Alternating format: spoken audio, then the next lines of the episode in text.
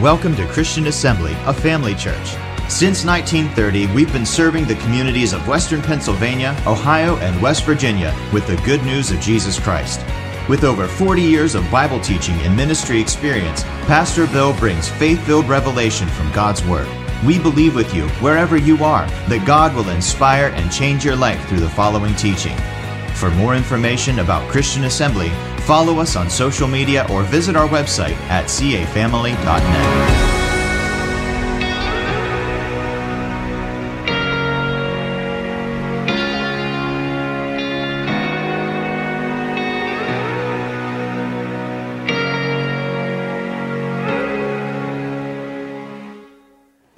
How many of you want to see the hand of God move in a powerful way in your life, individually and also collectively as a church body?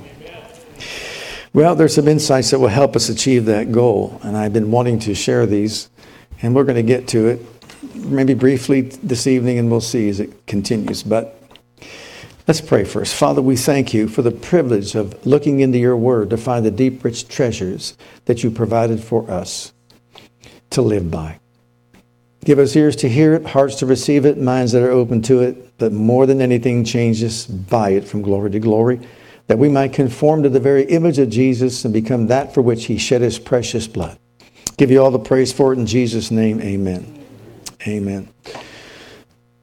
Positional and practical sanctification is what I believe is necessary for us to go to higher heights and deeper depths in God. I just kind of figured out somewhere along the line that God doesn't have to change. Amen. And if we're not experiencing what we want to experience, there's only one way to look at it. And what is that? Not a trick question. We have to change, right? We have to change. And whatever that means, if we've got to humble ourselves before the throne of God, just present ourselves to Him for change. Well, he's revealed himself to us in his covenant names, such as Jehovah Tsidkenu, our righteousness, Jehovah Shalom, the Lord our peace, Jehovah Shammah, the Lord is here, Jehovah Nissi, his banner over us is love, uh, Jehovah Jireh, our provider, Jehovah Rapha, our healer. But then also there's this other name, Jehovah M'Kaddesh. And Jehovah M'Kaddesh is the Lord our sanctifier.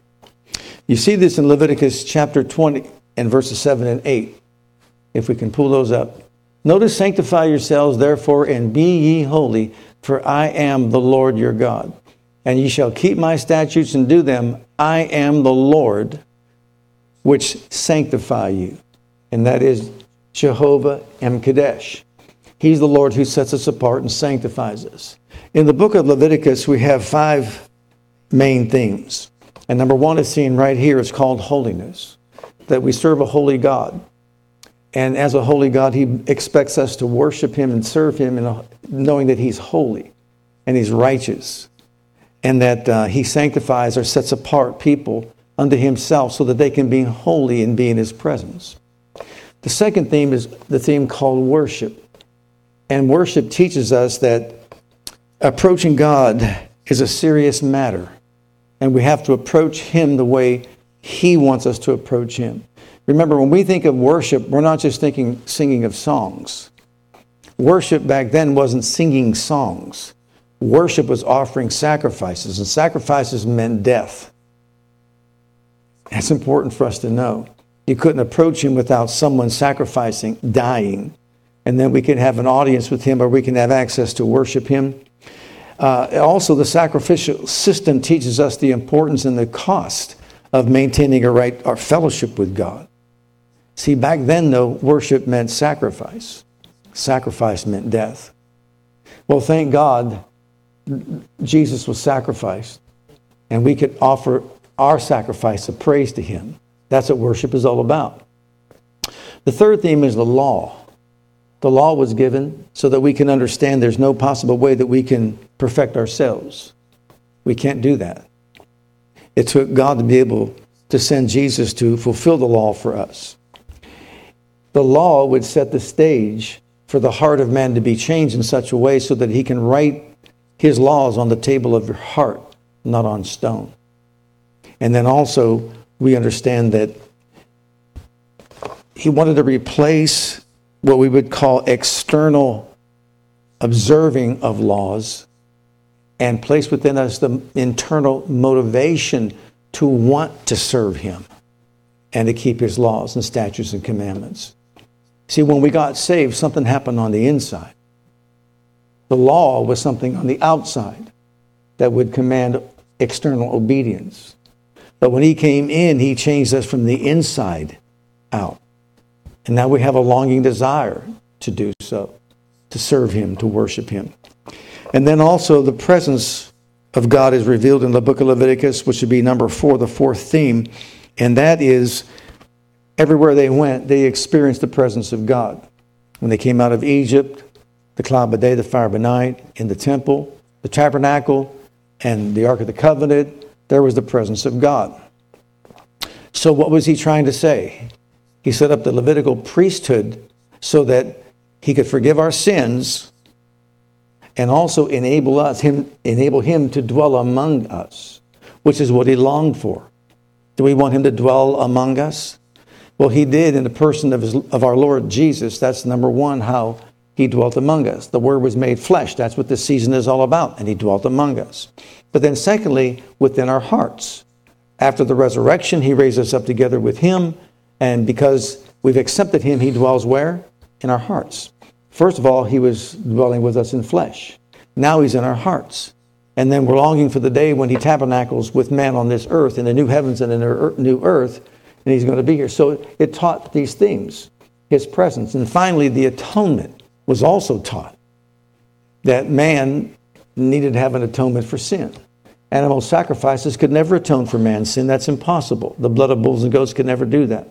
But thank God for the precious blood of Jesus, the final great sacrifice that was offered up for us. He made an atonement for us, and so now we are cleansed from sin, not just covered. Aren't you glad your sins are cleansed, not just covered? And we have no sin to deal with because He dealt with it for us. But to sanctify means to set apart, and it means to set apart from evil, to cleanse. So sanctification is a twofold work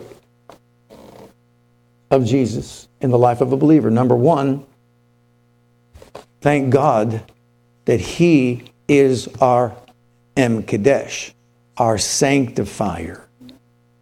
It's positional. I'll tell you what, you get a shout in you when you realize He is your sanctification. He's on the inside of you and He makes you holy. Your holiness is found in Him. That's positional sanctification. And then there's not just positional, but practical. Practical sanctification means what's on the inside comes to the outside. And that's what's required on our part. There's something that he does that we can't do, and then there's something that we do that he won't do unless we give him the opportunity to do so in our lives. So that's number one, positional sanctification, and number two, practical sanctification. In other words, carrying it out. Now, look in your Bible in 2 Corinthians chapter 5, verse 21, from two different translations, the King James and also the Living Bible. For he hath made him to be sin for us who knew no sin, that we might be made the righteousness of God in him. But look at the uh, Living Bible translation of that same verse. For God took the sinless Christ and poured into him our sins. Then in exchange, he poured God's goodness into us. Did you get that? Just get a pitcher of water and you're pouring it in. On that cross, the Father poured the sin of the world into our Savior so that He could pour into us His very own righteousness and goodness. Isn't that good? You can't do that for yourself. That's called positional holiness. You've been sanctified, set apart. Look at Colossians 2 9 and 10. What an exchange. We give him, he gives him our sin, and then he gives us his righteousness. For in him, the whole fullness of deity, the Godhead, continues to dwell in bodily form, giving complete expression of the divine nature. And you are in him, made full, and having come to fullness of life in Christ, you too are filled with the Godhead, Father, Son, and Holy Spirit. and reach full spiritual stature. And he is the head of all rule and authority of and authority of every angelic principality and power. Come to fullness of life in Christ. You too are filled with the Godhead. Look at that. Did you get that? Filled with. What did he fill us with? The fullness of the Godhead. That can only mean spiritually. That's not something we can do for ourselves. See, we've not majored in redemption and what it really affords us and provides for us. You're holy, period. That's his part, not our part. Look at another verse, Colossians 1 21, 22. This is from the NIV. Once you were alienated from God and were enemies in your minds because of your evil behavior, but now he has reconciled you to, by Christ's physical body through death to present you holy in his sight, without blemish, and free from accusation. Free. Blameless, unreproachable, unrebukable, holy, without spot, without blemish, without fault. Can you say amen to that? Amen. See, we can't do that for ourselves. But He poured that into us when we accepted Christ as our Savior. And so we're sanctified on the inside, and this is how God sees us free from accusation, free from guilt, free from fault, irreproachable. I mean, think about it. Now look at Hebrews chapter 10. And notice what it says in verse 10 to 14. And in accordance with this will of God, we have been made holy, consecrated, and sanctified through the offering made once for all of the body of Jesus, Christ, the anointed one. Furthermore, every human priest stands at his altar of service, ministering daily, offering the same sacrifices over and over again, which, which never are able to strip from every side of us the sins that envelop us and take them away. Whereas this one Christ, after he had offered a single sacrifice for our sins that shall avail for all time, sat down at the right hand of God, then to wait until his enemies should be made a, a stool beneath his feet. For by a single offering he has forever completely cleansed and perfected those who are consecrated and made holy. Wow. Think about that. That is you on the inside. That's Christ in us, the hope of glory. Sanctified, set apart, made holy by the blood of Jesus Christ, cleansed and washed because of our union with Him. Not because of our works, but because of our union with Him, we are made completely holy in the sight of God. Now, if we just stop right there, that would be great.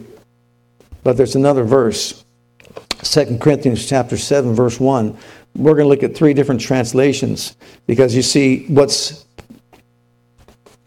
positional has got to be made practical in our lives. Therefore, since these great promises are ours, beloved, let us cleanse ourselves. In other words, Jesus gave us a bath in his blood. Now we have to give our own ourselves our own bath. Cleanse ourselves from everything that contaminates and defiles body and spirit and bring our consecration to completeness in the reverential fear of God. Notice this. Motivated by the reverential fear of God, we are to bathe ourselves, cleanse ourselves from anything and everything that defiles. Look at the uh, Holman Christian translation. Therefore, dear friends, since we have such promises, let us cleanse ourselves from every impurity of the flesh and spirit, making our sanctification complete in the fear of God. And then look at the last one. This is from the message translation. With promises like this to pull us on, dear friends, let's make a clean break with everything that defiles or distracts us, both within and without. Let's make our entire lives fit and holy temples for the worship of God. See, God does one part, that's His part is to cleanse us by the blood. Our part is to cleanse ourselves from all filthiness of the flesh and spirit so we could perfect or mature holiness in the fear of God, motivated by this fear of God. So, how are we going to do that? Look at Psalm 119 because he gives us an answer. Wherewithal shall a young man cleanse his way? By taking heed thereto according to thy word. With my whole heart have I sought thee, O Lord. O let me not wander from thy commandments. Thy word have I hid in my heart, that I might not sin against thee. Blessed art thou, O Lord, teach me thy statutes. With my lips have I declared all the judgments of thy mouth. I've rejoiced in the way of the testimonies of thy testimonies as much as in all riches. I will meditate in thy precepts and have respect unto thy ways. I will delight myself in thy statutes. I will not forget your word. So, how is a man going to cleanse his way? By taking heed according to the word of God. So, in other words, on the inside, the blood of Jesus cleanses us. As far as our external walk is concerned, we're cleansed by the washing of water by the word. Jesus agreed with that. Look in the John's Gospel, chapter 15, verse 1, 2, 3. I am the true vine, and my Father is the husbandman. Every branch in me that bears not fruit, he takes away. Every branch that bears fruit, he purges it, that it may bring forth more fruit. Now you are clean through the word which I have spoken to you. So, how is a person clean? How does he cleanse his way? By finding out what the word says and saying, hmm, I got to line up with that.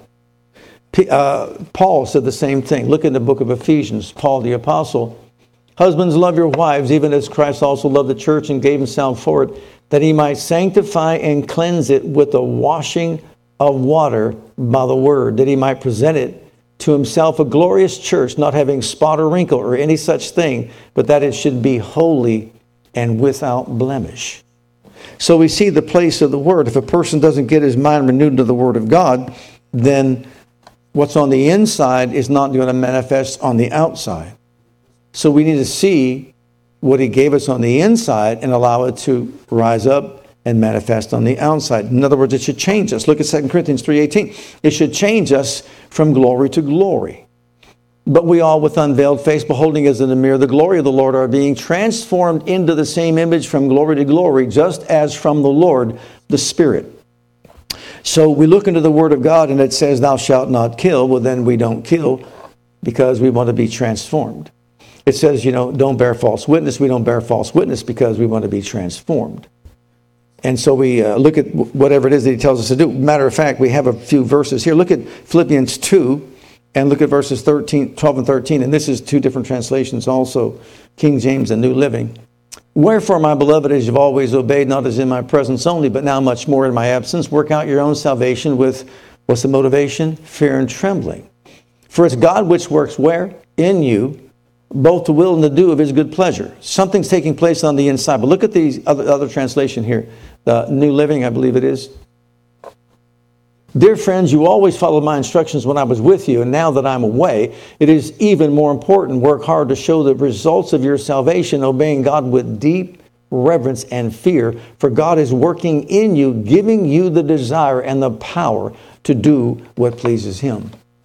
So notice it's working out our salvation. It's on the inside. We're working it to the outside so it can manifest to be seen among men. Now, that is God's work in us so that we can act upon His word so it could manifest outwardly through us. So if we don't know what the word says, well, then how can we possibly be cleansed outwardly? Look at Proverbs. We talked about this a little bit on Sunday. 6, 9, 16 through 19. I would think this would be on the top list of our priority. And what I was trying to bring out was that it's, even though we understand physical things like drinking, smoking, and all these different things and all that we talked about, yes, we understand that. We see that from a physical standpoint. But what about these that are spiritual in nature, not physical in nature? These six things the Lord hates. Seven are abomination to him a proud look, a lying tongue, hands that shed innocent blood, a heart that devises wicked imaginations, feet that be swift in running to mischief, a false witness that speaks lies, and he that sows discord among brethren. So, what I was trying to bring out was this that you see someone, maybe they drink, they smoke, they do whatever, and all of a sudden everybody's up in arms. I'm not in favor of anything, don't get me wrong. But people are more concerned about that than being prideful, arrogant, condescending, and thinking that that's nothing even to be considered. Holding grudges, unforgiveness, animosity, and all that. In other words, yes, there's physical sins, but there's also sins of the spirit, spiritual sins. And God's going to hold us more accountable for those inward ones, which is why he said, Cleanse yourself from all filthiness of the flesh and spirit, perfecting holiness in the fear of God. So if we lie and bear false witness, etc., etc., he sees that as even worse. It's an abomination. But for, for whatever reason, we're natural, so we look at things in the natural and think that they're, you know, they're the ones that we really need to get people to clean up. Look at 1 Corinthians 6, 12 to 20. New Living. You say I'm allowed to do anything, but not everything is good for you. And even though I am allowed to do anything, I must not become a slave to anything. You say food was made for the belly or for the stomach, and stomach for food. This is true, though someday God will do away with both of them. Oh my goodness. Gee. But you can't say that, of our, that our bodies were made for sexual immorality. They were made for the Lord. And the Lord cares about our bodies. And God will raise us from the dead by his power, just as he raised our Lord from the dead. Don't you realize that your bodies are actually parts of Christ? Should a man take his body, which is part of Christ, and join it to a prostitute? Never. And don't you realize that if a man joins himself to a prostitute, he becomes one body with her? For the scriptures say, the two are united into one.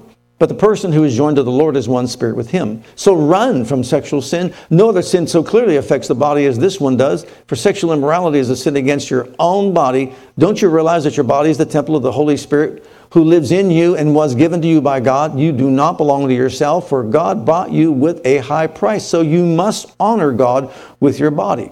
So now we can see both aspects of it. There's the external, the outward, and there's also the internal, the lying, the cheating, the stealing, all that stuff that comes from the heart as Jesus said, hatred comes from the heart. So, once again, it's an abomination. And also, we should also avoid these things. Look at 2 Timothy chapter 2, 19 through 26. But God's truth stands firm like a foundation stone with his, this inscription The Lord knows those who are his, and all who belong to the Lord must turn away from evil. In a wealthy home, some utensils are made of gold and silver, and some are made of wood and clay. The expensive utensils are used for special occasions, and the cheap ones are for everyday use. If you keep yourself pure, you will be a special utensil for honorable use. Your life will be clean, and you'll be ready for the Master to use you for every good work. Run from anything that stimulates youthful lust. Instead, pursue righteousness, living uh, faithfulness, and love and peace. Enjoy the companionship of those who call on the Lord with, the pure, with pure hearts. Again, I say, don't get involved in foolish, ignorant arguments that only start fights. A servant of the Lord must not quarrel, but must be kind to everyone. Be able to teach, be patient with difficult people, gently instruct those who oppose the truth. Perhaps God will change those people's hearts and they will learn the truth. Then they will come to their senses and escape from the devil's trap for they have been held captive by him to do whatever he wants. So he's given us these instructions to let us know that the, the goal is to get the, what, what is on the inside to the outside to manifest in our behavior, our conduct, our character, our walk. And like I said, when I came here 43 years ago, it, they're not even here. Let me just say it this way old time holiness Pentecostalism, you know what they emphasized? You couldn't put your family's pictures on the wall of your house because that was sacrilegious and having a false image. Now, their hearts were sincere, but you see, I think they misunderstood what God was talking about. wasn't talking about that. You don't bow down and worship the image that's on that picture. You know, and then anything else could be used inappropriately. Um, and there were many things that were considered. You can't do any of these external things, whether it's go to a show, whether watch TV, whether it's all these different things. But you could sit around and talk about anybody you want to talk about. Gossip, you know, right? And that's not even considered wrongdoing. That's the whole point. That we realize that there are internal and external things to deal with. God wants us to have pure hearts, motivated by godly reverential fear. We want to live our lives in such a way so as to invite the living God who's in this temple to manifest himself through our lives.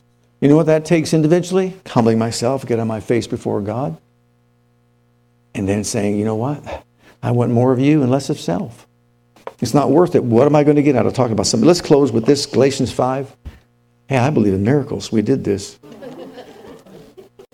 Look at verse 16. There's warfare that's taking place. This I say then walk in the Spirit, and you shall not fulfill the lust of the flesh. For the flesh lusts against the Spirit, and the Spirit against the flesh. And these are contrary the one to the other, so that you cannot do the things that you would. But if you be led of the Spirit, you're not under the law. Now the works of the flesh are manifest, which are these adultery, fornication, uncleanness, lasciviousness, idolatry, witchcraft, hatred, variance, emulations, wrath, strife, seditions, heresies, envying, murders, drunkenness, revelings, and such like, of the which I tell you before, as I've told you in the time past, that they which do such things shall not inherit the kingdom of God. But the fruit of the Spirit is love, joy, peace, long suffering, gentleness, goodness, faith, meekness, temperance. Against such there is no law. And they that are Christ have crucified the flesh with the affections and lusts. If we live in the Spirit, let us also walk in the Spirit. Let us not be desirous of vainglory, provoking one another, envying one another. So notice what he's trying to show us that yes, we're in Christ, and by the grace of God, we're saved. And that's why I really came strong against this grace that was out of proportion. Thank God that we're saved by grace through faith. Thank God that, you know, the grace of God is, is wonderful. But we can't take advantage of the grace of God and do like so many have done. Step beyond that and just saying, I can live the way I want to live, do what I want to do, doesn't matter because all my sins are forgiven in Christ, and that's all there is to it. So there's, well, then why all these instructions and why all these warnings and why all these teachings that are laid down? Why say crucify the flesh? Anybody here like crucifixion? Who likes to crucify their flesh? Anybody? You deny your flesh one meal, it wants to get mad at you. It gets angry at you, right? Crucify the flesh. Doesn't sound like a fun time. But if we want more of God, less of self, if we want more of God, it means less of self. So I want to, once again, get before God and just let Him know that, you know what? I want what's on the inside to come on the outside. And if that means I have to humble myself, then I have to humble myself. And that's what I want to do. I want more of you. What do you want? More of Him? Amen. Let's all stand.